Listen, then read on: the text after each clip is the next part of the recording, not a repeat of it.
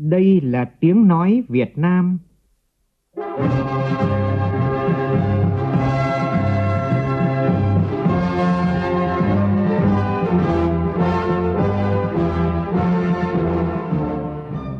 là tiếng nói Việt Nam, phát thanh từ Hà Nội, thủ đô nước Cộng hòa xã hội chủ nghĩa Việt Nam.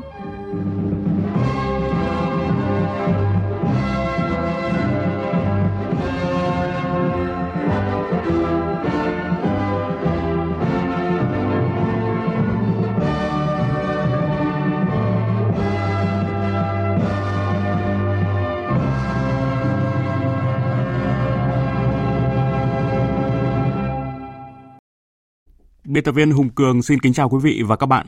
Mời quý vị và các bạn nghe chương trình Thời sự chiều của Đài Tiếng Nói Việt Nam. Chương trình có những nội dung chính sau đây.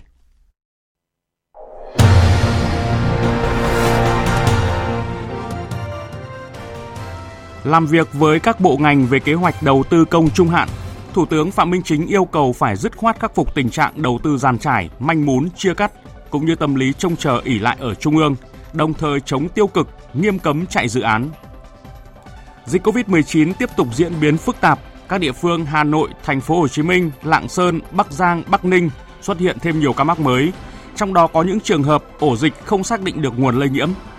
Và ngay trong cuộc họp vừa diễn ra chiều nay về phòng chống dịch Covid-19, Thủ tướng Phạm Minh Chính yêu cầu phải thần tốc, mạnh mẽ, quyết liệt hơn trong việc thực hiện chiến lược vaccine. Cả 8 học sinh Việt Nam dự thi Olympic vật lý châu Á Thái Bình Dương năm 2021 đạt giải cao, trong đó có một học sinh đạt tổng điểm cao nhất của kỳ thi. Trong phần tin thế giới, Belarus chặn máy bay nghi có bom, bắt nhân vật đối lập. Vụ việc ngay lập tức khiến nhiều quốc gia phương Tây phản ứng gay gắt. Giới chức Singapore phê duyệt tạm thời hình thức xét nghiệm bằng hơi thở có khả năng phát hiện người nhiễm virus SARS-CoV-2 gây dịch COVID-19 chỉ trong chưa đầy một phút, qua đó giúp đẩy nhanh tiến độ xét nghiệm.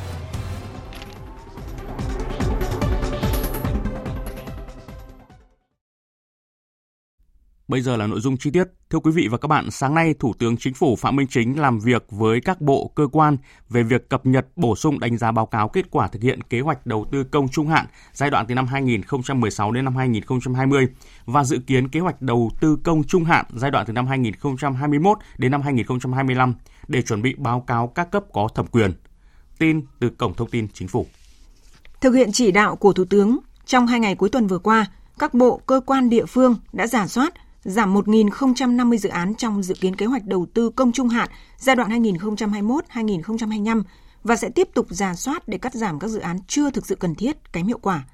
Một điểm đáng chú ý khác vừa được cập nhật, tổng mức vốn ngân sách thuộc dự kiến kế hoạch đầu tư công trung hạn giai đoạn 2021-2025 là 2,87 triệu tỷ đồng, tăng 120.000 tỷ đồng so với dự kiến trước đó. Thứ trưởng Bộ Kế hoạch và Đầu tư Trần Quốc Phương nêu rõ, Số tăng thêm này là từ nguồn tiết kiệm chi thường xuyên chuyển sang đầu tư công, không làm tăng tổng chi ngân sách. Kết luận cuộc họp, Thủ tướng Phạm Minh Chính đề nghị việc trình các cấp có thẩm quyền báo cáo về đầu tư công trung hạn giai đoạn 2021-2025 phải đảm bảo tuân thủ các quy định của Đảng, Nhà nước. Nếu có vướng mắc về cơ chế chính sách, phải kịp thời trình cấp có thẩm quyền thao gỡ xử lý.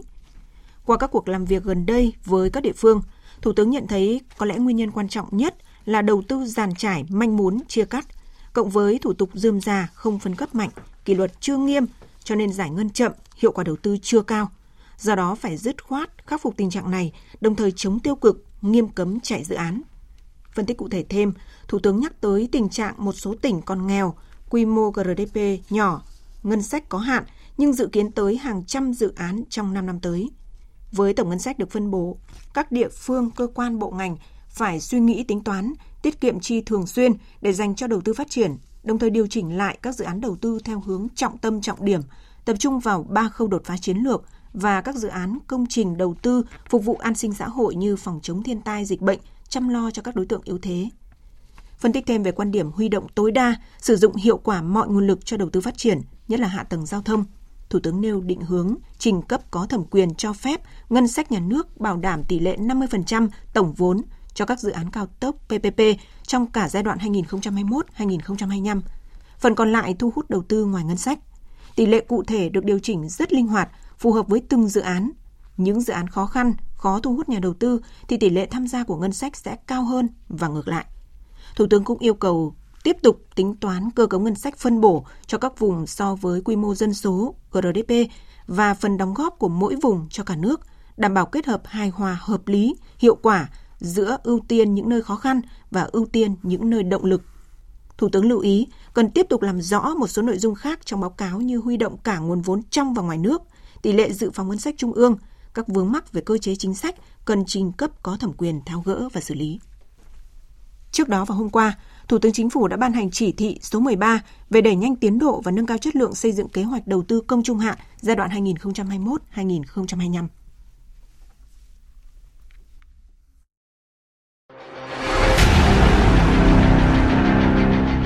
Đẩy lùi COVID-19, bảo vệ mình là bảo vệ cộng đồng. Thưa quý vị và các bạn, chiều nay tại trụ sở Chính phủ, Thủ tướng Chính phủ Phạm Minh Chính chủ trì cuộc họp với Thường trực Chính phủ về công tác phòng chống dịch COVID-19. Cuộc họp nhằm đưa ra những giải pháp cấp bách khi tình hình dịch bệnh diễn ra phức tạp, đặc biệt tại các khu công nghiệp và khu tập trung dân cư cao. Phát biểu tại cuộc họp, Thủ tướng nhấn mạnh sắp tới tình hình diễn biến phức tạp tại các khu công nghiệp và khu đông dân cư nên cần phải có hành động quyết liệt, nỗ lực hơn, đặc biệt là trong việc thực hiện chiến lược vaccine phải thần tốc hơn, mạnh mẽ hơn, quyết liệt hơn, quyết tâm cao hơn và nỗ lực lớn hơn. Phản ánh của phóng viên Vũ Khuyên.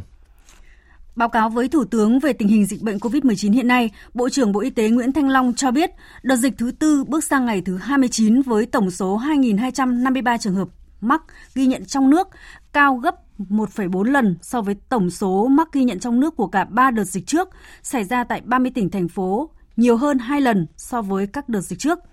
Các trường hợp mắc trong đợt dịch thứ tư lần phần lớn có liên quan tới khu công nghiệp, có số lượng công nhân rất lớn, mật độ đông, tần suất giao lưu đi lại cao, môi trường làm việc sinh hoạt như là môi trường kín, nhà ăn tập thể, chung xe chở công nhân, có nguy cơ cao lây nhiễm dịch bệnh. Nhiều ổ dịch trong cùng thời điểm, cùng sự xuất hiện của nhiều biến chủng mới với khả năng lây lan nhanh hơn, rộng hơn và mạnh hơn – Phát biểu tại cuộc họp, Thủ tướng Phạm Minh Chính đánh giá cao và biểu dương tinh thần trách nhiệm và bám việc của Bí thư, Chủ tịch Ủy ban nhân dân các địa phương trong việc sẵn sàng tham gia chống dịch. Thủ tướng Phạm Minh Chính nhấn mạnh, tuần qua dịch vẫn lây lan nhanh trên diện rộng, đặc biệt là tại các khu công nghiệp. Tuy nhiên, Chính phủ, Thủ tướng Chính phủ, Ban chỉ đạo quốc gia phòng chống dịch COVID-19 đã chỉ đạo quyết liệt được các cấp ủy chính quyền và người dân vào cuộc mạnh mẽ với quyết tâm đẩy lùi dịch bệnh, tiếp tục phát triển kinh tế xã hội để có tiềm lực cho phát triển kinh tế xã hội và phòng chống dịch trong thời gian tới, đồng thời đảm bảo quốc phòng an ninh, an sinh xã hội. Công tác phòng chống dịch COVID-19 đã góp phần bảo vệ tổ chức thành công cuộc bầu cử đại biểu Quốc hội khóa 15 và đại biểu Hội đồng Nhân dân các cấp nhiệm kỳ 2021-2026. Cũng qua đó khẳng định Việt Nam đang đi đúng hướng, có cách làm phù hợp với điều kiện tình hình dịch bệnh hiện nay. Thủ tướng biểu dương các bộ ngành đã quyết liệt tích cực phòng chống dịch bệnh có hiệu quả, bảo bảo vệ sức khỏe nhân dân, góp phần bảo vệ cuộc bầu cử đại biểu Quốc hội khóa 15 và đại biểu Hội đồng nhân dân các cấp thành công tốt đẹp, nhất là đối với lực lượng trên tuyến đầu chống dịch như là y tế, quân đội, công an, ngoại giao, giao thông vận tải, tài chính, các tỉnh thành phố như là Hà Nội, thành phố Hồ Chí Minh và 6 địa phương sau 14 ngày không có người nhiễm dịch mới. Bên cạnh đó, Thủ tướng cũng chỉ rõ trong công tác phòng chống dịch COVID-19 cũng bộc lộ một số khó khăn như một số địa phương còn lúng túng trong công tác phòng chống dịch tại các khu công nghiệp. Có địa phương đơn vị chưa chuẩn bị đủ điều kiện phòng chống dịch theo phương châm 4 tại chỗ. Việc quản lý cách ly và sau cách ly vẫn còn thiếu chặt chẽ. Một số văn bản quy định hướng dẫn còn bất cập so với thực tiễn, yêu cầu chống dịch trong tình hình mới. Có địa phương chưa linh hoạt sáng tạo trong phòng chống dịch. Sắp tới tình hình diễn biến phức tạp, Tại các khu công nghiệp và khu đông dân cư cần phải có hành động quyết liệt, nỗ lực hơn nữa. Các bộ các ngành cần đúc rút kinh nghiệm, hoàn thiện thể chế cơ chế chính sách thực hiện mục tiêu kép bảo vệ sức khỏe cho nhân dân với tinh thần vừa phân cấp, cá thể hóa trách nhiệm cá nhân. Tập trung triển khai mạnh mẽ chiến lược vaccine. Thủ tướng giao cho Bộ Y tế chủ trì mua vaccine phải có lộ trình cụ thể, phải quyết liệt, mạnh mẽ hơn nữa trong chiến lược vaccine. Chiến lược vaccine là phải tần tốc hơn, phải mạnh mẽ hơn, quyết liệt hơn, quyết tâm phải cao hơn nỗ lực phải lớn hơn và hành động phải quyết liệt hơn. Phải xem là cái chuyển giao công nghệ thế nào rồi cái ờ, cái sản xuất vaccine trong nước thế nào. Chúng ta phải tập trung chúng ta các nhà khoa học các bộ các ngành phải xây dựng cái cơ chế để khuyến khích tập trung sản xuất vaccine đấy. Phải có cái kế hoạch tiêm vaccine một cách nó nó phù hợp. Phải ưu tiên cho các cái đối tượng. Tuyến đầu như các đồng chí đã nói. Nhưng mà bây giờ rõ ràng là lại phải ưu tiên cho cả các cái khu công nghiệp nó ảnh hưởng đến sức khỏe cộng đồng, nó ảnh hưởng đến lây nhiễm rất nhanh và nó ảnh hưởng đến sản xuất kinh doanh, làm đứt gãy các cái chuỗi cung ứng về sản xuất kinh doanh. Thủ tướng yêu cầu cần tiết kiệm chi tiêu để tập trung cho vaccine, huy động nguồn lực, nguồn hợp pháp khác xây dựng quỹ vaccine trên tinh thần đóng góp và sử dụng công khai, minh bạch. Thì tôi đề nghị trong ngày hôm nay à, trên tinh thần tham gia của các bộ, các ngành, chúng ta đề xuất xây dựng cái quỹ vaccine này. Và trên tinh thần cái quỹ này là huy động sức mạnh của toàn dân, đó, của doanh nghiệp, của các cơ quan đơn vị địa phương, của cá nhân, của những nhà hảo tâm. Nhưng mà phải xây dựng rất rõ ràng trên tinh thần là công khai, minh bạch, khách quan, cả về đóng góp, cả về chi tiêu, cả về sử dụng Thủ tướng cũng yêu cầu xây dựng giả soát lại quy trình, quy định, quy chế cách ly, tổ chức lại sản xuất kinh doanh để có chiến lược trong phòng chống dịch cho phù hợp với khu công nghiệp. Cần khẩn trương có văn bản đẩy mạnh phòng chống dịch mà không làm đứt gãy cung ứng kinh doanh sản xuất. Bộ Công Thương hoàn thiện quy trình luân chuyển hàng hóa vật tư, vật liệu, đặc biệt là tại các khu công nghiệp – Cần kiểm tra vấn đề nhập cảnh, quản lý, xử lý cư trú bất hợp pháp, quy trình khen thưởng kỷ luật phải nhanh, phù hợp với tình hình. Truyền thông phải kịp thời, chính xác, hiệu quả sao cho nhân dân nắm được, hiểu được để hợp tác cùng phòng chống dịch. Phải truyền cảm hứng cho nhân dân, khích lệ đóng góp của nhân dân trên tinh thần dân biết, dân bàn, dân làm, dân thụ hưởng. Các bộ ngành địa phương trên cơ sở chức năng quyền hạn bám sát tình hình thực tiễn, quyết định các biện pháp thuộc thẩm quyền của mình tùy từng hoàn cảnh cụ thể, phải quyết tâm hơn nữa, sáng tạo hơn nữa trong phương thức điều hành chỉ đạo. Trước đó vào sáng nay, Phó Thủ tướng Vũ Đức Đam, trưởng ban chỉ đạo quốc gia phòng chống dịch COVID-19 đã họp trực tuyến với lãnh đạo tỉnh Bắc Giang và Bắc Ninh về công tác phòng chống dịch bệnh trên địa bàn. Báo cáo tại cuộc họp, lãnh đạo tỉnh Bắc Giang cho biết địa phương đang chuẩn bị bước vào vụ thu hoạch lúa xuân hè nên cần được hướng dẫn biện pháp phòng dịch khi người dân vùng cách ly y tế ra đồng gặt lúa. Còn Bắc Ninh cho biết dự kiến ngày mai tổ chức cho công ty Canon hoạt động trở lại sau một thời gian tạm dừng sản xuất vì phát hiện một số công nhân mắc COVID-19. Phóng viên Văn Hải thông tin. Theo ông Lê Ánh Dương, Chủ tịch Ủy ban nhân dân tỉnh Bắc Giang, những ngày này, người dân địa phương thu hoạch hàng nghìn tấn vải chín sớm. Dự kiến mùng 10 tháng 6 tới là chính vụ với sản lượng khoảng 180.000 tấn, trị giá khoảng 7.000 tỷ đồng. Ở một số huyện miền núi cũng đang vào mùa thu hoạch dứa. Được chính phủ chỉ đạo kịp thời và Bộ Y tế, Bộ Thông tin và Truyền thông hướng dẫn quy trình phòng dịch, nên việc tiêu thụ nông sản của Bắc Giang đang diễn ra thuận lợi – hiện địa phương đã xuất khẩu được nhiều tấn vải ra nước ngoài. Thì tất cả cái quy trình mà đưa vải đi, chúng tôi đều làm một cái quy trình rất là chặt chẽ, là đều thiết lập một cái mã QR code. Khi mà quét vào đấy thì nó ra một cái bộ hồ sơ từ lái xe, xét nghiệm thế nào, người vận chuyển, người thu hoạch. Tất cả thành bộ hồ sơ để chứng minh là cái vùng vải này an toàn, sản xuất tại cái vùng không có dịch bệnh. Và những người tham gia từ ờ, trồng đến ờ, thu hoạch tới vận chuyển là bảo quản tức là đều đều là những người mà âm tính để còn về phía tỉnh chúng tôi cũng sẽ đảm bảo là tất cả cái hàng mà ra khỏi tỉnh là hàng tuyệt đối an toàn không để có bất kỳ một cái cái nguy cơ nào để mang dịch đi ra địa phương khác cũng theo Chủ tịch Ủy ban nhân dân tỉnh Bắc Giang Lê Ánh Dương, địa phương đang huy động máy móc và lực lượng chuẩn bị hỗ trợ người dân vùng cách ly y tế thu hoạch lúa xuân hè.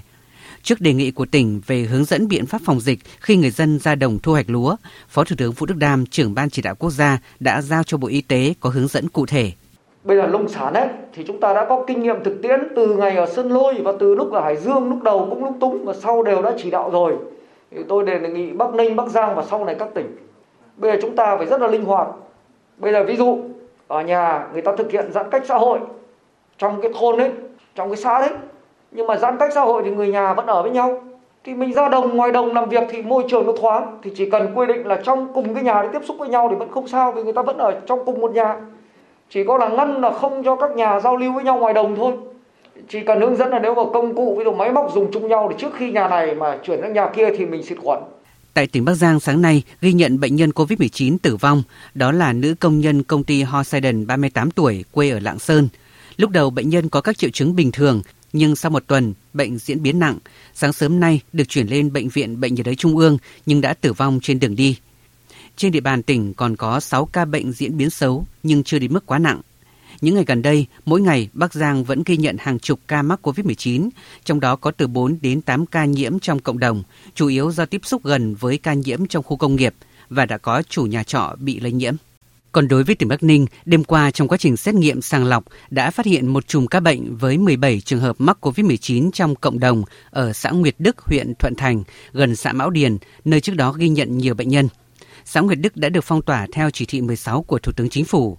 Dự kiến ngày mai 25 tháng 5, tỉnh Bắc Ninh sẽ tổ chức cho công ty Canon hoạt động trở lại sau một thời gian tạm dừng sản xuất vì phát hiện một số công nhân mắc COVID-19.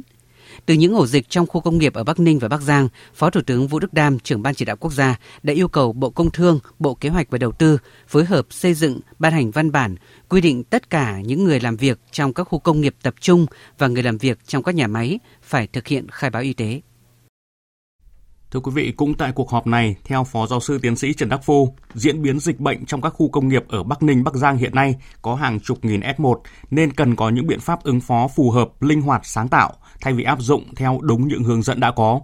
Có thể phân loại F1 thành nhóm nguy cơ cao và nhóm ít nguy cơ hơn để từ đó áp dụng phương pháp xét nghiệm và cách ly linh hoạt hơn. Cùng chung quan điểm này, lãnh đạo tỉnh Bắc Ninh đề nghị Bộ Y tế sớm ban hành hướng dẫn tạm thời về cách ly y tế F1 tại nhà để tỉnh chuẩn bị phương án triển khai thí điểm trong thời gian tới trong tình huống số ca mắc cao, số F1 tăng cao. Bên cạnh đó, Bắc Giang, Bắc Ninh cũng đang lên phương án mở cửa cho các nhà máy, khu công nghiệp hoạt động trở lại, có sự hỗ trợ giám sát của ngành y tế để đảm bảo an toàn dịch bệnh. Tuy nhiên, hai tỉnh này đang rất chờ đợi có càng sớm càng tốt các văn bản hướng dẫn của Bộ Y tế, Bộ Công Thương, Bộ Kế hoạch và Đầu tư. Còn tại Hà Nội, thủ đô đang xuất hiện thêm nhiều ca mắc COVID-19 mới. Trước diễn biến phức tạp của tình hình dịch bệnh, nhất là khi địa bàn ghi nhận các chùm ca bệnh mới không rõ nguồn gốc, chiều nay Ban chỉ đạo phòng chống dịch thành phố Hà Nội họp với các quận huyện bàn về các biện pháp phòng chống. Phóng viên Đài tiếng nói Việt Nam thông tin. Theo báo cáo của Sở Y tế Hà Nội, từ ngày 29 tháng 4 đến nay, trên địa bàn thành phố ghi nhận 124 ca mắc COVID-19 ngoài cộng đồng tại 19 quận huyện, nhiều nhất là tại quận Thanh Xuân 21 trường hợp, tiếp đến là huyện Thường Tín, Gia Lâm. Đánh giá của Ban chỉ đạo phòng chống dịch thành phố Hà Nội nhấn mạnh, tình hình dịch bệnh diễn biến phức tạp, nhất là liên quan đến 4 chùm ca bệnh mới phát sinh, đặc biệt là chùm ca bệnh mới chưa rõ nguồn gốc tại công ty cổ phần tập đoàn TNT và Park 11 Time City với 17 trường hợp dương tính. Ông Hoàng Đức Hạnh, Phó Giám đốc Sở Y tế Hà Nội cho biết. Chúng ta thấy là tình hình lây lan dịch bệnh rất cao. Sắp tới thì chúng ta thấy là tiếp tục ờ, sẽ xuất hiện các ổ dịch và các ca bệnh mới trong cộng đồng. Thế và ở tại à, ở các cái bệnh viện à, điều trị những cái trường hợp mà mắc SARS-CoV mà những người già và có bệnh nền cao tuổi thì nguy cơ vẫn có khả năng sẽ có bệnh nhân tử vong. Từ thực tế kiểm tra dịch bệnh tại hai địa điểm này, ông Trử Xuân Dũng, Phó Chủ tịch Ủy ban nhân dân thành phố Hà Nội nhấn mạnh, các chùm ca bệnh mới phát sinh rất phức tạp, có nhiều ca mắc liên quan đến nhiều địa điểm là công ty cổ phần tập đoàn TNT và Park 11 Time City, nơi có nhiều người làm việc và sinh sống. Việc quản lý chung cư cao tầng, các tổ hợp văn phòng chưa chặt chẽ, chưa kịp thời phát hiện các trường hợp có yếu tố dịch tễ. Ông Trử Xuân Dũng cho biết. Tại cái ổ dịch mà số 2 Phạm Sư Mạnh ấy, thì nhận định đây là một ổ dịch hết sức phức tạp. Vì cái thời gian lây thì chưa xác định được cái nguồn lây và thời gian lây, địa điểm lây khi nào. Và rất dễ uh, đang có sơ bộ nhận định là cái ổ dịch bắt lây chính từ cái công ty này, TNT này. Ban chỉ đạo phòng chống dịch thành phố Hà Nội nhận định trong thời gian tới, thành phố có thể ghi nhận thêm các ca mắc mới ngoài cộng đồng. Vì vậy, yêu cầu ngành chức năng thần tốc truy vết các trường hợp F1 liên quan. Tăng cường phòng chống dịch, thành phố Hà Nội đề nghị trừ lực lượng y tế và các lực lượng trực tiếp tham gia phòng chống dịch tuyến đầu phải thường trực 24 trên 24 và 7 ngày trong tuần. Các cơ quan đơn vị của thành phố tăng cường ứng dụng công nghệ thông tin trong hoạt động quản lý, cho nhân viên làm việc tại nhà, chỉ đến cơ quan khi thật sự cần thiết. Cũng tại Hà Nội liên quan đến một ca mắc COVID-19 là cán bộ của Tổng cục Thuế, cơ quan này đã ra thông báo tạm dừng tiếp khách từ ngày hôm nay cho đến khi có thông báo mới. Trong khi đó, địa chỉ của bệnh nhân này là tòa trung cư 17T4 Trung Hòa Nhân Chính, quận Cầu Giấy cũng đã bị phong tỏa tạm thời. Trong khi đó, Viện Kiểm sát Nhân dân tối cao từ ngày hôm nay thực hiện việc giãn cách khuyến khích công chức viên chức người lao động làm việc tại nhà sau khi tài xế của văn phòng dương tính với SARS-CoV-2. Cũng theo cơ quan này, hiện nay kết quả các xét nghiệm F1 đều đã âm tính. Và nhằm chủ động khoanh vùng dập dịch, Ban chỉ đạo phòng chống dịch thành phố Hà Nội đã đề nghị tập đoàn Vingroup chủ động xét nghiệm sàng lọc cho toàn bộ cư dân trong khu đô thị Tham City. Các doanh nghiệp xét nghiệm sàng lọc cho người lao động bằng test nhanh. Tại Hải Dương, tính đến sáng nay, thành phố Hải Dương ghi nhận 33 ca mắc COVID-19, trong đó 32 ca lây nhiễm tại cộng đồng, tập trung ở 7 phường. Trước diễn biến phức tạp của dịch bệnh, sáng nay Thường trực tỉnh ủy Hải Dương đã làm việc với thành phố Hải Dương và quyết định áp dụng thêm nhiều biện pháp phòng chống dịch tại thành phố này. Phóng viên Vũ Miền, thường trú khu vực Đông Bắc thông tin. Thành phố truy vết được 778 F1, hơn 4.600 F2 và phong tỏa y tế tại 11 khu vực. Hai ổ dịch phường Thanh Bình và ổ dịch xóm Gốc Mít cơ bản đã được kiểm soát, nhưng chùm ca bệnh tại đường Lương Thế Vinh và đại lộ Hòa Bình hiện chưa xác định được nguồn lây nhiễm. Một số ca bệnh mới ghi nhận có yếu tố dịch tễ phức tạp. Ông Phạm Xuân Thăng, Bí thư tỉnh ủy Hải Dương, giao tổ công tác đặc biệt do ông Lưu Văn Bản, Phó Chủ tịch Ủy ban dân tỉnh Hải Dương làm tổ trưởng hỗ trợ thành phố Hải Dương khẩn trương dập dịch. Đồng thời, nhất trí với đề xuất của thành phố Hải Dương là từ 0 giờ ngày 25 tháng 5 áp dụng bổ sung một số giải pháp cấp bách cần thiết đối với 10 phường gồm Trần Phú, Lê Thanh Nghị, Nguyễn Trãi, Trần Hưng Đạo, Phạm Ngũ Lão, Quang Trung, Thanh Bình, Hải Tân, Tân Bình và Ngọc Châu.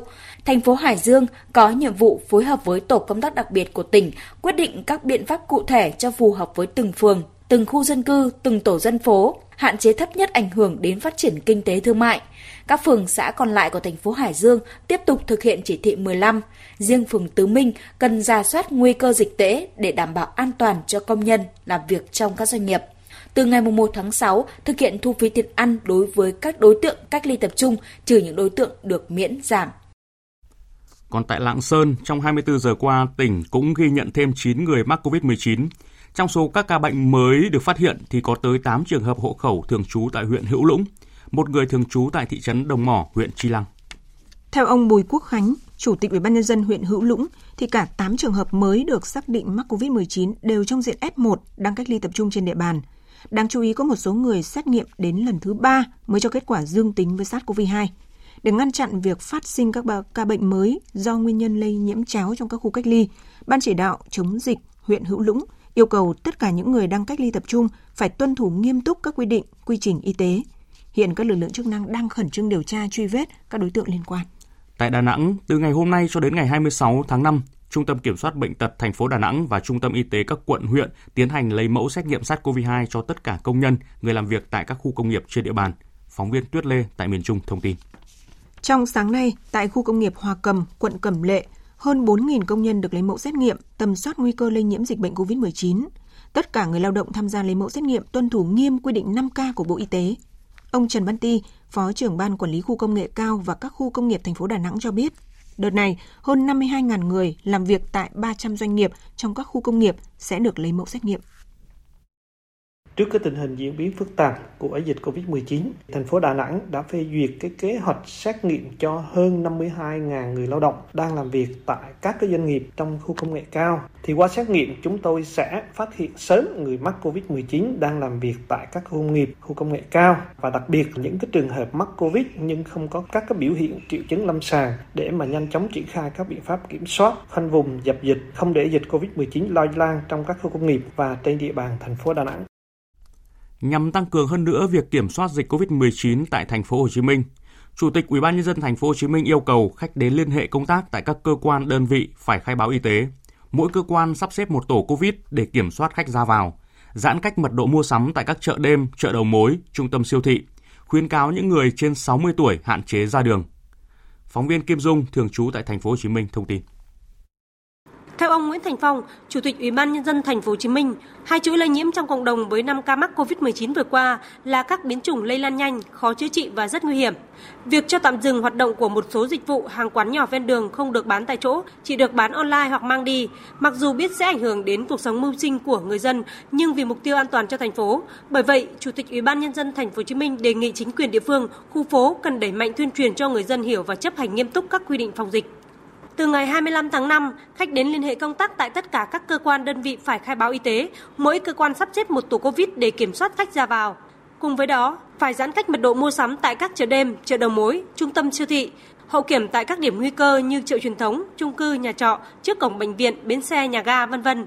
Thành phố Hồ Chí Minh cũng khuyến cáo những người trên 60 tuổi hạn chế ra đường, các bệnh viện hạn chế tối đa người thăm nuôi, kiểm soát chặt chẽ, sẵn sàng có phương án và khu cách ly tạm thời, không để xảy ra tình trạng phải phong tỏa cả cơ sở y tế như Trung tâm Y khoa Medic Hòa Hảo vừa qua. Đặc biệt, ông Phong lưu ý đến công tác phòng chống dịch COVID-19 tại các khu công nghiệp, khu chế xuất. Chỉ cần có một ca lây nhiễm tại doanh nghiệp có số công nhân lớn là rất nguy hiểm, thậm chí phải dừng hoạt động của cả doanh nghiệp làm ảnh hưởng đến cuộc sống của rất nhiều người. Vì vậy, sự nỗ lực phòng dịch không bao giờ là thừa.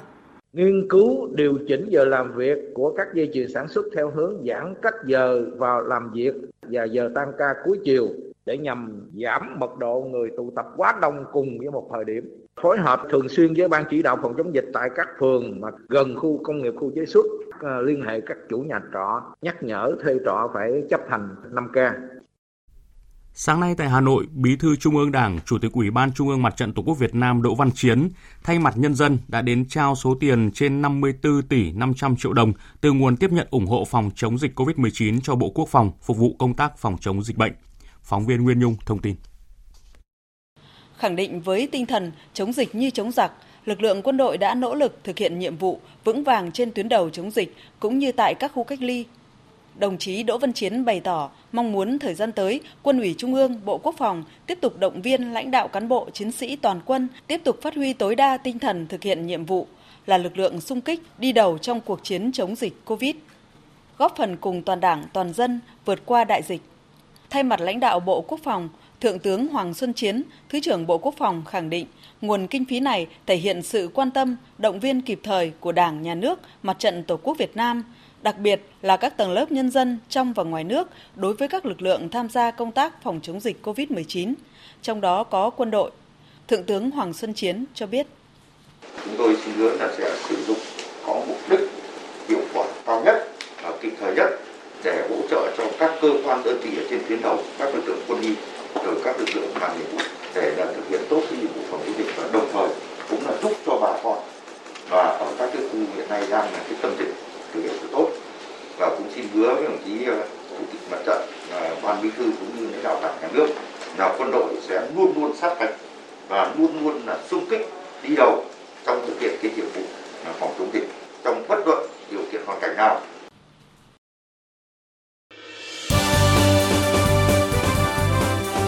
Thời sự tiếng nói Việt Nam. Thông tin nhanh. Bình luận sâu. Tương tác đa chiều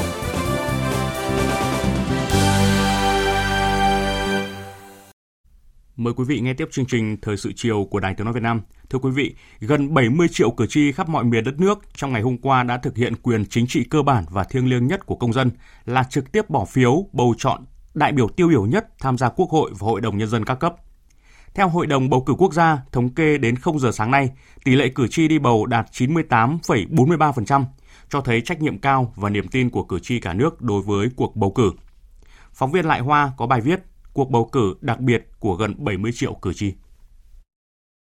98,43% cử tri cả nước đi bầu.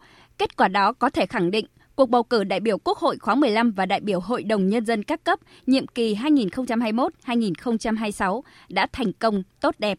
Cử tri cả nước hân hoan, nô nức đi bầu cử với tỷ lệ cao, cho thấy ý thức trách nhiệm của công dân và ý thức xây dựng nhà nước pháp quyền xã hội chủ nghĩa Việt Nam trực tiếp cầm lá phiếu đi bầu chọn những người tiêu biểu nhất để bầu vào đại biểu Quốc hội và Hội đồng Nhân dân các cấp. Cử tri đặt niềm tin kỳ vọng vào những người đại biểu đại diện cho mình vào Quốc hội và Hội đồng Nhân dân, tiếp tục hoàn thành tốt vai trò là đại biểu của nhân dân. Mỗi công dân khi cầm lá phiếu đều mong những cái người được trúng cử vừa có tài vừa có đức. Họ có tài thì họ mới đại diện cho thân thể nhân dân, xứng đáng với niềm tin nhân dân. Nhưng quan trọng hơn là họ có đức. Có đức thì thực sự họ mới công hiến được cho dân tộc. Tuy là cá nhân thôi nhưng mà nó thể hiện một cái trong hàng bao triệu cử tri mà thì cái lá phiếu của mình nó rất là quan trọng để quyết định cái người được chọn phải lo cho dân cho nước. Cái vấn đề đời sống của dân phát triển kinh tế xã hội qua cái trình độ hiểu biết của mình đóng góp cho quốc hội. Không khí hân hoan trong ngày bầu cử diễn ra trên khắp mọi miền Tổ quốc, từ thành thị đến nông thôn, từ đồng bằng đến miền núi, biên giới hải đảo, tinh thần đoàn kết, niềm tự hào dân tộc, niềm tin của nhân dân với Đảng và Nhà nước được nâng cao. Các đồng chí lãnh đạo Đảng, Nhà nước, Mặt trận Tổ quốc Việt Nam, lãnh đạo các cấp chính quyền, các vị lão thành cách mạng đã tham dự lễ khai mạc và bỏ những lá phiếu đầu tiên. Trả lời các cơ quan báo chí trong nước và nước ngoài sau khi hoàn thành nghĩa vụ công dân cao cả của mình – Tổng Bí thư Nguyễn Phú Trọng mong muốn các đại biểu Quốc hội và đại biểu Hội đồng Nhân dân sẽ hết lòng vì nước, vì dân. Còn Chủ tịch Quốc hội Vương Đình Huệ cũng đã trực tiếp kiểm tra công tác bầu cử tại tỉnh Bắc Giang và Bắc Ninh, địa bàn đang là tâm điểm của dịch bệnh. Một điểm đáng chú ý cũng là lần đầu tiên từ năm 1976, cử tri ở đảo Trường Sa lớn được thực hiện bỏ phiếu cùng ngày với nhân dân cả nước. Đây là sự kiện trọng đại, là ngày hội lớn của quân và dân trên thị trấn Trường Sa. Ông Bùi Văn Cường, Tổng thư ký Quốc hội, chủ nhiệm văn phòng Quốc hội, tránh văn phòng Hội đồng bầu cử quốc gia cho biết. Công tác tổ chức bầu cử diễn ra suôn sẻ, chuyên nghiệp, không có sự cố gì lớn xảy ra. Lực lượng làm công tác bầu cử đã được tập huấn kỹ càng, diễn tập các tình huống, nhất là về cái phòng chống dịch bệnh COVID-19, về công tác phòng chống dịch bệnh đã được thực hiện nghiêm ngặt nhằm bảo vệ an toàn sức khỏe cho nhân dân cũng như cho lực lượng tổ chức bầu cử. Phải khẳng định là quyền chính trị của tất cả công dân, nhất là khu vực bị cách ly đã được đảm bảo, đảm bảo tất cả các điểm bầu cử diễn ra suôn sẻ, đúng luật và an toàn. Lần đầu tiên, một cuộc bầu cử diễn ra trong bối cảnh bùng phát dịch COVID-19 mạnh nhất. Mặc dù vậy, các địa phương đã chủ động chuẩn bị tổ chức bầu cử đảm bảo thành công và chống dịch tốt. Hầu hết ở các tỉnh thành đều chuẩn bị kỹ và dự liệu các tình huống, giải pháp cụ thể để không bị động, bất ngờ. Phó Chủ tịch Quốc hội Nguyễn Khắc Định, Ủy viên Hội đồng Bầu cử Quốc gia khẳng định, chuẩn bị cho cuộc bầu cử, Hội đồng Bầu cử Quốc gia đã tính toán rất kỹ và ban hành nhiều văn bản hướng dẫn cụ thể cho địa phương bầu cử trong điều kiện phòng chống dịch. Có đến 10 văn bản hướng dẫn cụ thể các cái tình huống. Sau đó thì Bộ Nội vụ, Bộ Y tế cũng có nhiều cái văn bản hướng dẫn trên cơ sở hướng dẫn của Trung ương thì các địa phương đã chủ động xây dựng các phương án, các cái kịch bản tổ chức bầu cử phù hợp nhất, ờ, bao gồm cả cái điều tiết phân chia thời gian lịch trình bỏ phiếu, tránh cái tập trung quá nhiều người vào một thời điểm. Các cái phòng bỏ phiếu ở cái địa bàn cách ly có giãn cách, các cái cơ sở y tế chúng tôi sử dụng các cái thùng phiếu phụ để mang đến tận nơi cho cử tri bỏ phiếu. Cho nên cái quyền bỏ phiếu của cử tri là được thực hiện rất là nghiêm túc. Mang niềm tin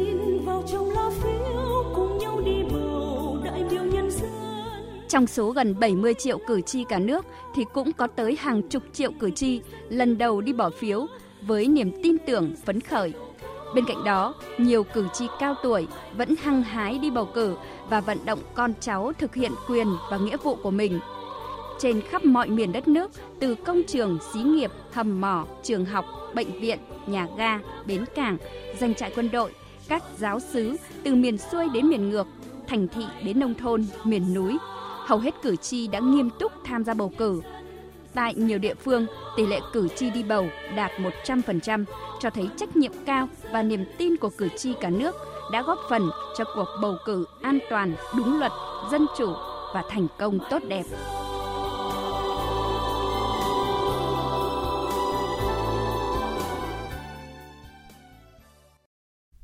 Chương trình thời sự tiếp tục với những nội dung đáng chú ý khác.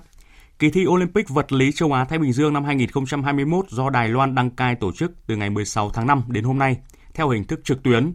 Đoàn Việt Nam tham gia với 8 học sinh và cả 8 em đều đạt giải cao, gồm 2 huy chương vàng, 1 huy chương bạc, 3 huy chương đồng và 2 bằng khen. Trong đó đáng chú ý một em học sinh trong đoàn đã đạt tổng điểm cao nhất giải năm nay. Phóng viên Minh Hường thông tin. Tham dự kỳ thi năm nay có 23 đoàn từ các nước và vùng lãnh thổ với 181 thí sinh. Đoàn Việt Nam gồm 8 em học sinh và cả 8 em đều có giải, gồm 2 huy chương vàng, 1 huy chương bạc, 3 huy chương đồng và 2 bằng khen. Điểm nhấn đặc biệt năm nay là học sinh Nguyễn Mạnh Quân, trường Trung học phổ thông chuyên Hà Nội Amsterdam, thành phố Hà Nội đạt được hai thành tích gồm tổng điểm cao nhất của kỳ thi và điểm thực hành cao nhất. Chia sẻ về cảm xúc khi đạt giải cao tại kỳ thi, em Nguyễn Mạnh Quân cho biết. Đề thi lý thuyết hôm nay thì à, rất dài và khó. Còn đề thi thực hành thì lại thi online thì cũng là chút lợi thế hơn đối với em và đối với các bạn so với thực hành thật. Bởi vì bọn em vẫn giỏi uh, xử lý số liệu thứ hơn là kỹ năng thực hành bằng tay. Phó giáo sư Nguyễn Thế Khôi, trưởng đoàn Việt Nam tham dự kỳ thi Olympic vật lý châu Á Thái Bình Dương năm nay chia sẻ, việc tổ chức thi trực tuyến cũng giống như thi trực tiếp, gồm cả bài thi lý thuyết và thực hành, trong đó bài thi thực hành được xây dựng dưới dạng thí nghiệm mô phỏng nên các thầy cô giáo phải thay đổi phương thức huấn luyện cho các em. Các em thì trước đến giờ đều được huấn luyện làm các thí nghiệm thực tế bằng thiết bị Thế nhưng mà do năm nay là họ đổi cái cách thi như thế thì chúng tôi đã thay đổi phương thức huấn luyện, dành nhiều thời gian cho việc dạy cho các em các cái kỹ năng sử dụng máy tính để làm các bài toán mô phỏng. Và có nhiều cái chương trình mô phỏng cũng được đưa ra cho các em làm thử. Tôi nghĩ rằng đấy là một phương thức huấn luyện rất là thích hợp trong cái hoàn cảnh này. Phát biểu tại lễ bế mạc, Thứ trưởng Bộ Giáo dục và Đào tạo Nguyễn Hữu Độ nhận định kết quả mà các học sinh đã đạt được là minh chứng cho tính đúng đắn của chính sách phát triển, phát hiện và bồi dưỡng nhân tài, trong đó có chính sách phát triển hệ thống trường trung học phổ thông chuyên. Kết quả của đoàn học sinh dự thi IFO 2021 nó phản ánh đúng cái chất lượng dạy và học của các nhà trường cũng như là chất lượng và năng lực học tập của các em học sinh qua quá trình đào tạo, qua quá trình huấn luyện của các em có thể nói đây là một cái thành tích cũng thể hiện rất là rõ nét chủ trương đào tạo bồi dưỡng, nhất là chủ trương phát triển trường chuyên theo đề án 959 mà Thủ tướng Chính phủ đã ký từ năm 2010 đến nay. Và sau 11 năm triển khai, chúng ta có những thế hệ học sinh trong những năm gần đây tham gia đấu trường quốc tế đều đã đạt được kết quả rất là xứng đáng. Cùng với việc được mở bán trực tuyến trên các sàn thương mại như là Lazada hay là Vỏ Sò, Ngày hôm nay, quả vải thiều Hải Dương đã chính thức được niêm yết trên sàn thương mại điện tử Sen Đỏ. Sau 3 tiếng mở bán, hơn 3 tấn vải thiều của Hải Dương đã được tiêu thụ và nhận được phản hồi tốt từ phía người tiêu dùng. Phóng viên Thanh Nga, cơ quan thường trú khu vực Đông Bắc thông tin. Cục xúc tiến thương mại, Bộ Công Thương, Sở Nông nghiệp và Phát triển Nông thôn tỉnh Hải Dương đã phối hợp sàn thương mại điện tử Sen Đỏ đưa quả vải thiều, đặc sản của vùng đất Thanh Hà, Hải Dương lên sàn thương mại điện tử Sen Đỏ. Từ ngày hôm nay đến ngày 27 tháng 5, vải thiều Thanh Hà được niêm yết với giá từ 18.000 đồng một kg trên trang thương mại điện tử Sen Đỏ và được ưu đãi 10.000 mã vận chuyển miễn phí.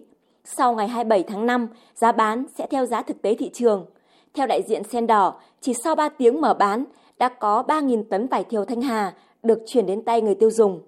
Năm nay, sản lượng vải của Hải Dương dự kiến đạt khoảng 55.000 tấn, trong đó lượng vải sớm khoảng 35.000 tấn và hiện đã thu hoạch được khoảng 1 phần 3 diện tích. Trước đó, từ 18 tháng 5, vải thiều Thanh Hà Hải Dương đã được tiêu thụ qua một số trang thương mại điện tử như Lazada, Vỏ Sò với khối lượng tiêu thụ ngày một tăng. Cùng với tiêu thụ trong nước, vải thiều Hải Dương cũng được xuất khẩu đi nhiều nước như Nhật Bản, Australia, Trung Quốc, chuẩn bị xuất khẩu sang Thái Lan, Mỹ và các nước châu Âu. Bà Lương Thị Kiểm, Tri Cục trưởng Tri Cục Bảo vệ Thực vật, Sở Nông nghiệp và Phát triển Nông thôn tỉnh Hải Dương cho biết. Việc tiêu thụ vải năm nay rất thuận, một là cái việc xúc tiến sớm hai là cái việc mà chuẩn bị cái vùng nguyên liệu để phục vụ các cái thị trường nhập khẩu này của tỉnh đã chuẩn bị ngay từ đầu năm. Và hiện nay tất cả những cái vùng mà phục vụ xuất khẩu ấy thì đã kiểm soát dư lượng thuốc bảo vệ thực vật là cực kỳ đạt gần như không còn dư lượng thuốc bảo vệ thực vật nữa. Cho nên là mang đi thị trường nào thì cũng có thể bán được. Tức là thị trường khó nhất cũng đều đạt rồi. Các sản phẩm quế của Hợp tác xã Tâm Hợi tỉnh Lào Cai hiện xuất khẩu sang thị trường 9 nước gồm có Singapore, Ấn Độ, Thái Lan, Malaysia, Bangladesh, Qatar, Liban, Israel, Thổ Nhĩ Kỳ. Doanh thu một năm từ xuất nhập khẩu quế đạt 80 đến 90 tỷ đồng. Trong một tháng trở lại đây, thông qua công ty trách nhiệm hữu hạn một thành viên sản vật nhiệt đới Việt Nam, Hợp tác xã Tâm Hợi đã xuất khẩu 10 container với sản lượng trên 100 tấn quế ống sáo và quế trẻ thanh sang thị trường Singapore, Ấn Độ, Thái Lan với giá 120.000 đồng một kg. Tất cả thùng đựng sản phẩm quế này lần đầu tiên có ghi rõ nguồn gốc xuất xứ Lào Cai, giúp thị trường quốc tế biết đến sản phẩm quế Lào Cai, đồng thời tăng giá trị xuất khẩu.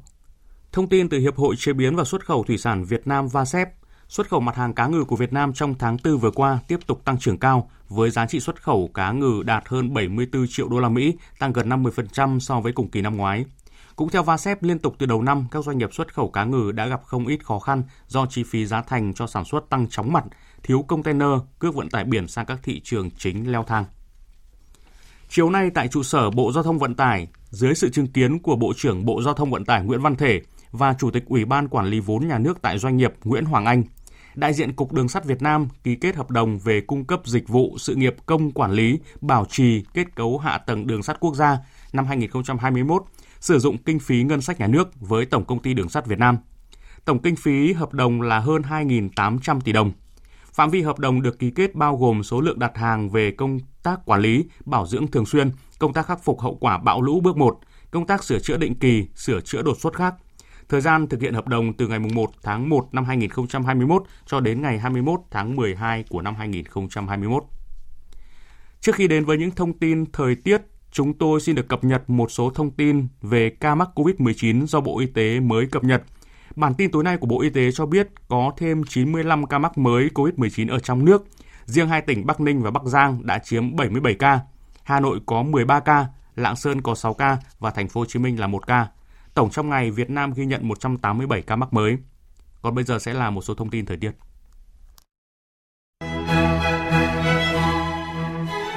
Trong những ngày đầu tuần, thời tiết miền Bắc và miền Trung hết nắng nóng nhờ những cơn mưa. Mưa ở miền Bắc xảy ra bất chợt trong ngày, nhiệt độ hầu hết giảm còn 29 đến 32 độ. Miền Trung cũng hết nắng nóng, nhiệt độ hầu hết cao nhất từ 30 đến 33 độ do có mưa rông. Tối và đêm còn 26 đến 27 độ. Khu vực từ Bình Định đến Bình Thuận, Tây Nguyên và Nam Bộ từ hôm nay bước vào giai đoạn mưa lớn diện rộng, có điểm mưa to đến rất to. Mưa đến ngày 27 tháng 5, chú ý lũ lên lũ quét sạt lở đất, đặc biệt là các tỉnh Đắk Nông, Đắk Lắk, Lâm Đồng, một số thành phố lớn như Đà Lạt, thành phố Hồ Chí Minh, Biên Hòa, Cần Thơ để phòng ngập úng.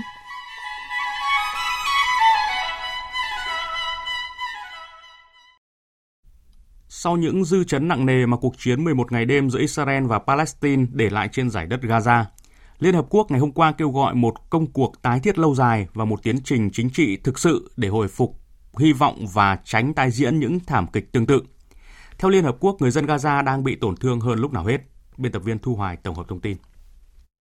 Liên Hợp Quốc mới đây kêu gọi một tiến trình chính trị thực chất nhằm ngăn chặn nguy cơ tái diễn xung đột, cũng như tránh cho những nỗ lực tái thiết rơi vào tình cảnh dã tràng xe cát Biển Đông như trong suốt hàng thập kỷ qua. Theo Tổng thư ký Antonio Guterres, việc giải quyết tận gốc rễ căn nguyên của cuộc khủng hoảng giữa Israel và Palestine là rất quan trọng. Các nhà lãnh đạo Israel và Palestine phải có trách nhiệm bắt đầu đối thoại nghiêm túc nhằm giải quyết những nguyên nhân gốc rễ của cuộc xung đột. Gaza là một phần không thể thiếu của nhà nước Palestine trong tương lai và không nên bị bỏ qua trong bất kỳ nỗ lực nào nhằm mang lại hòa giải dân tộc thực sự cũng như chấm dứt sự chia rẽ. Cơ sở hạ tầng vốn đã bấp bênh lại càng trở nên tồi tệ hàng trăm nghìn người dân phải sống trong tình cảnh không điện, không nước sạch. Giới chức Palestine ước tính chi phí tái thiết những khu vực bị tàn phá tại Gaza lên tới hàng chục triệu đô la. Hình ảnh hàng nghìn ngôi nhà bị phá hủy, những con đường bị nứt toạc do đạn pháo, những gương mặt vẫn chưa hết bàng hoàng của người dân một lần nữa khiến người ta phải đặt câu hỏi về tương lai giải Gaza nói riêng và đất nước Palestine nói chung. Về tiến trình đàm phán hạt nhân Iran, mới đây cả Tổng thống Iran Hassan Rouhani và Ngoại trưởng Mỹ Antony Blinken đều lên tiếng xác nhận đã đạt được tiến bộ thực sự trong vòng đàm phán thứ tư. Vòng đàm phán thứ năm dự kiến sẽ diễn ra trong tuần này, đang được thế giới kỳ vọng sẽ là lần đàm phán cuối cùng với việc Mỹ và Iran trở lại thỏa thuận hạt nhân năm 2015. Tổng hợp của biên tập viên Đình Nam. Trưởng Mỹ Antony Blinken khẳng định các bên đã đạt được tiến bộ thực sự trong vòng đàm phán thứ tư mới đây – và nếu cả Mỹ và Iran có thể quay trở lại thỏa thuận hạt nhân ban đầu, thì hai nước có thể sử dụng điều đó làm nền tảng để tiến tới một thỏa thuận tiềm năng, lâu dài và mạnh mẽ hơn. Theo Ngoại trưởng Đức Heiko Maas, các bên không còn nhiều thời gian và thỏa thuận hạt nhân Iran cần phải được các bên liên quan quay trở lại tuân thủ càng sớm càng tốt. Thời gian không còn nhiều. Chúng tôi đặt mục tiêu khôi phục hoàn toàn thỏa thuận hạt nhân Iran vì đây là cách duy nhất để đảm bảo rằng Iran sẽ không thể sở hữu vũ khí hạt nhân, nên nó phải được ngăn chặn bằng mọi giá. Hiện phía cơ quan năng lượng nguyên tử quốc tế vẫn đang phải đàm phán với phía Iran để gia hạn thỏa thuận này. Và cuộc họp báo được lên kế hoạch vào chiều qua của Tổng Giám đốc cơ quan này Rafael Grossi cũng đã phải hoãn lại. Theo giới phân tích, việc ngăn cơ quan năng lượng nguyên tử quốc tế tiếp cận các cơ sở hạt nhân có thể tác động tiêu cực đến vòng đàm phán hạt nhân sắp tới tại Áo. Một máy bay chở khách của hãng hàng không Ryanair của Ireland đang trên hành trình từ Hy Lạp đến Litva đã buộc phải hạ cánh xuống sân bay Minsk của Belarus sau khi xuất hiện thông báo có thiết bị nổ trên chiếc máy bay này. Tuy nhiên, sau khi hạ cánh và trải qua quá trình kiểm tra an ninh, không có thiết bị nổ nào được tìm thấy. Sau một nhà báo đối lập Belarus bị truy nã từ trước đó đã bị lực lượng an ninh Belarus bắt giữ. Vụ việc đã khiến nhiều quốc gia phương Tây phản ứng gay gắt. Tổng hợp của biên tập viên Đài Tiếng Nói Việt Nam. Vụ việc đã bị nhiều nước phương Tây lên tiếng quan ngại. Chủ tịch Hội đồng châu Âu Charles Michel cho biết sẽ nêu vấn đề này tại hội nghị thượng đỉnh Liên minh châu Âu diễn ra trong ngày hôm nay và ngày mai, đồng thời kêu gọi tổ chức hàng không dân dụng quốc tế điều tra vụ việc này. Ngoại trưởng Mỹ Antony Blinken kêu gọi Belarus lập tức trả tự do cho nhà báo Roman Protasevich đồng thời tuyên bố hành động gây sốc của chính quyền Tổng thống Belarus Alexander Lukashenko gây nguy hiểm tính mạng của hơn 100 hành khách, trong đó có công dân Mỹ. Ông Blinken khẳng định Mỹ ủng hộ tổ chức cuộc họp Hội đồng Tổ chức Hàng không Dân dụng Quốc tế sớm nhất có thể nhằm đánh giá vụ việc. Trong khi Tổ chức Hàng không Dân dụng Quốc tế ban đầu nhận định rằng vụ việc có thể vi phạm Công ước Chicago về hàng không dân dụng quốc tế được ký vào năm 1944 nhằm thúc đẩy sử dụng hòa bình hàng không dân dụng. Còn Tổ chức Hiệp ước Bắc Đại Tây Dương NATO tuyên bố việc chiếc máy bay của hãng hàng không Ryanair bị ép hạ cánh tại Minsk là vụ việc nghiêm trọng và nguy hiểm, đồng thời cho rằng cần phải mở một cuộc điều tra quốc tế. Trong khi Thiếu tướng không quân Belarus Andriy Gusevich đã lý giải việc điều máy bay quân sự hộ tống chuyến bay hạ cánh xuống sân bay Minsk chỉ nhằm mục đích đảm bảo an toàn. Hiện Bộ Giao thông Belarus đã thành lập một ủy ban điều tra về việc xuất hiện thông tin giả rằng có bom trên chuyến bay này. Cơ quan quản lý kênh đào Suez đã tiết lộ thông tin mới nhất liên quan đến tiến độ giải quyết tranh chấp yêu cầu bồi thường trong vụ tàu Ever Given mắc cạn tại kênh đào Suez hồi cuối tháng 3 vừa qua. Phóng viên Tuấn Nguyễn từ Ai Cập thông tin. Trung tướng Osama Rabi, người đứng đầu cơ quan quản lý kênh đào Suez cho biết, tàu Ever Given vẫn đang bị tạm giữ ở một vùng hồ của Ai Cập để chờ giải quyết tranh chấp bồi thường. Trước đó, Tòa án Kinh tế Ismailia của Ai Cập đã ra phán quyết bác bỏ đơn kiện của công ty Nhật Bản sở hữu tàu Ever Given liên quan đến việc cơ quan quản lý kinh đào Suez tạm giữ con tàu cho đến khi nhận được tiền bồi thường. Đồng thời, Tòa án Kinh tế Ismailia cũng quyết định chuyển vụ việc sang một tòa án chuyên trách khác có thẩm quyền để đưa ra phán quyết bồi thường. Người đứng đầu cơ quan quản lý kinh đào Suez cho biết thêm, Ai Cập đã giảm số tiền yêu cầu bồi thường từ các chủ sở hữu của con tàu Ever Given xuống 550 triệu đô la Mỹ. Ông Osama Rabi giải thích, ban đầu Ai Cập yêu cầu số tiền bồi thường về nguyên tắc là 916 triệu đô la Mỹ. Tuy nhiên, sau khi xác định giá trị của hàng hóa mà con tàu đang chở là khoảng 775 triệu đô la Mỹ, thì khoản yêu cầu bồi thường đã được tính toán lại. Những gì Ai Cập đang yêu cầu bồi thường là nhằm mục đích bù đắp cho những thiệt hại của kênh đào do tàu Ever Given gây ra, mà không nhằm mục đích đạt được bất kỳ lợi ích nào từ cuộc khủng hoảng.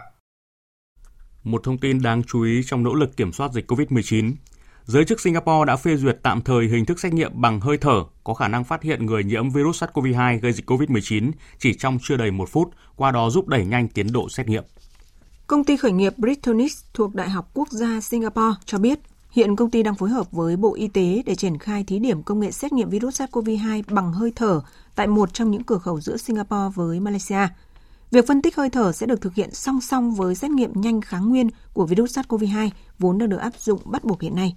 Theo các kết quả thử nghiệm lâm sàng mà công ty Bristonis thực hiện tại Singapore vào năm ngoái, xét nghiệm bằng hơi thở đạt độ chính xác hơn 90%. Thưa quý vị và các bạn, tối qua theo giờ Mỹ, tức sáng nay theo giờ Việt Nam, các ngôi sao lớn trong làng nhạc quốc tế đã quy tụ tại lễ trao giải âm nhạc Billboard 2021 ở Los Angeles. Mặc dù dịch COVID-19 đang diễn biến hết sức phức tạp, nhưng sự kiện âm nhạc uy tín hàng đầu thế giới này vẫn khiến công chúng mãn nhãn bởi cuộc đổ bộ của loạt tên tuổi đình đám. Trong đó The Weeknd và nhóm nhạc Hàn Quốc BTS là những nghệ sĩ giành nhiều cúp nhất tại mùa giải năm nay. We're here at the 2021 Billboard Music Awards and it is so good The Weeknd thắng lớn khi mang về tổng cộng 10 giải thưởng cho album After Hours. Giọng ca người Mỹ dẫn đầu với 16 đề cử, được xứng tên ở nhiều hạng mục như album R&B xuất sắc, bài hát R&B hàng đầu, bài hát Top Hot 100, nghệ sĩ R&B hàng đầu. Trên sân khấu nhận giải, ngôi sao 31 tuổi nở nụ cười rạng rỡ, xúc động nói. Um, tôi muốn nhân cơ hội này gửi lời cảm ơn trước tiên đến cha mẹ của tôi Tôi cũng yêu các bạn rất nhiều. Tôi có được ngày hôm nay một phần là nhờ các bạn. Cảm ơn rất nhiều những người hâm mộ của tôi. Tất nhiên rồi. Cảm ơn các bạn. And the Billboard Music Award goes to Dynamite BTS. Lần đầu tiên BTS thâu tóm nhiều giải thưởng nhất tại lễ trao giải thưởng âm nhạc Billboard 2021 nhóm nhạc nam đình đám của Hàn Quốc này đã giành chiến thắng trọn vẹn tại cả 4 hạng mục được đề cử. BTS được vinh danh với các giải thưởng gồm ca khúc ăn khách nhất dành cho Dynamite, cặp song ca, nhóm nhạc hàng đầu, nghệ sĩ có doanh số bán đĩa cao nhất và nghệ sĩ hàng đầu trên mạng xã hội, hạng mục do người hâm mộ bình chọn. Tại lễ trao giải, BTS đã lần đầu tiên trình diễn Butter, ca khúc mới của nhóm được phát hành hôm 21 tháng 5 vừa qua. Đây là bài hát tiếng Anh thứ hai của BTS sau Dynamite, đã nhanh chóng lập kỷ lục trở thành video âm nhạc được xem nhiều nhất trên YouTube trong 24 giờ ra mắt. Phát biểu sau khi nhận giải thưởng, nhóm nhạc 7 thành viên chia sẻ rằng họ giành được nhiều chiến thắng tại lễ trao giải Billboard 2021 là nhờ sự ủng hộ của người hâm mộ toàn cầu. Tiếp theo chương trình thời sự chiều nay sẽ là trang tin thể thao.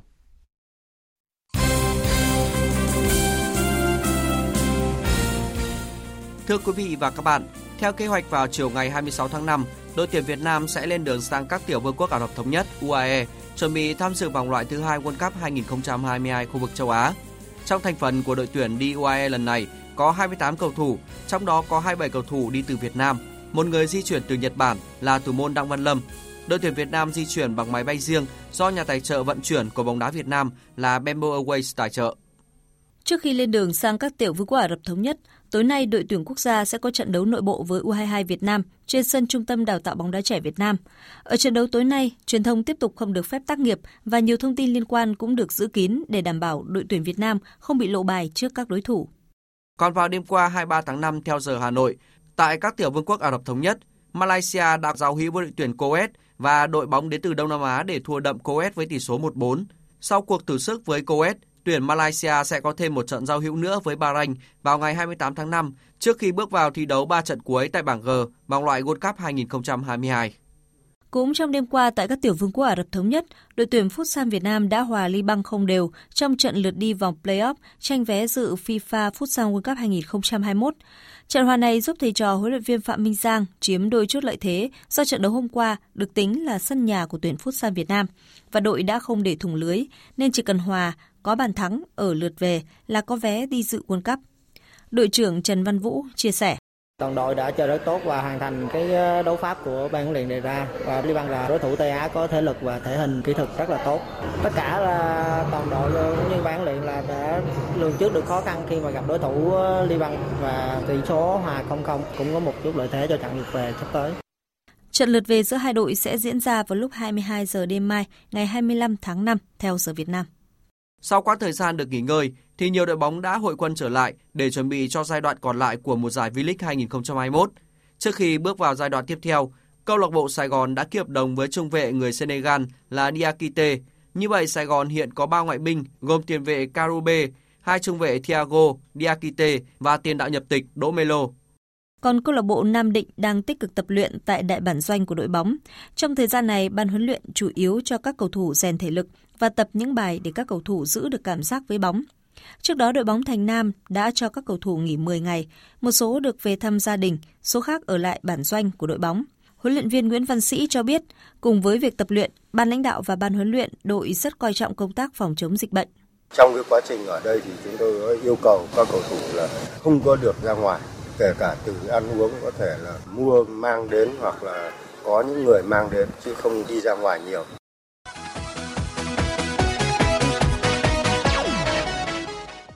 Đêm qua và dạng sáng nay, các giải bóng đá hàng đầu châu Âu là Premier League, Serie A, League One mùa giải 2020-2021 đã đồng loạt khép lại với nhiều kết quả kịch tính. Trước khi bước vào vòng cuối Premier League, cơ hội giành vé đi dự Champions League còn nguyên cho cả Liverpool, Chelsea và Leicester. Ở vòng này, Liverpool đánh bại Crystal Palace 2-0 trên sân Anfield. Huấn luyện viên Jurgen Klopp chia sẻ.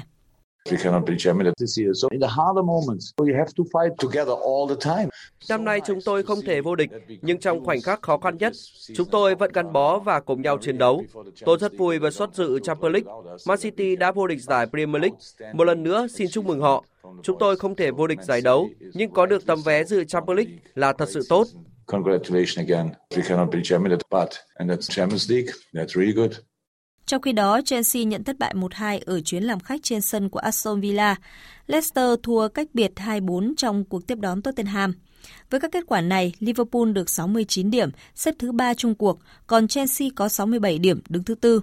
Liverpool, Chelsea sẽ cùng Man City, Man United giành vé dự Champions League mùa tới. Huấn luyện viên Thomas Tuchel cho rằng We have no regrets. We are lucky that Tottenham did the job for us and finished the job for us today. Chúng tôi không có gì phải hối tiếc bởi Tottenham đã giúp chúng tôi hoàn thành công việc. Chúng tôi muốn đến sân của Aston Villa để giành chiến thắng nhưng không thể. Mặc dù thất bại, nhưng chúng tôi vẫn đứng trong top 4. Chúng tôi cần điều chỉnh các chi tiết và cần phải chú ý tới trận chung kết Champions League vào cuối tuần nếu muốn giành một kết quả tích cực. We need to adjust details and spot on on Saturday if we want to have a positive outcome. Còn tại Italia, Juventus cũng lách qua khe cửa hẹp để giành vé tham dự Champions League khi thắng đậm Bologna 4-1 ở vòng cuối Serie A. Trong khi tại Pháp, Lille vượt qua Angel 2-1 để vô địch League One.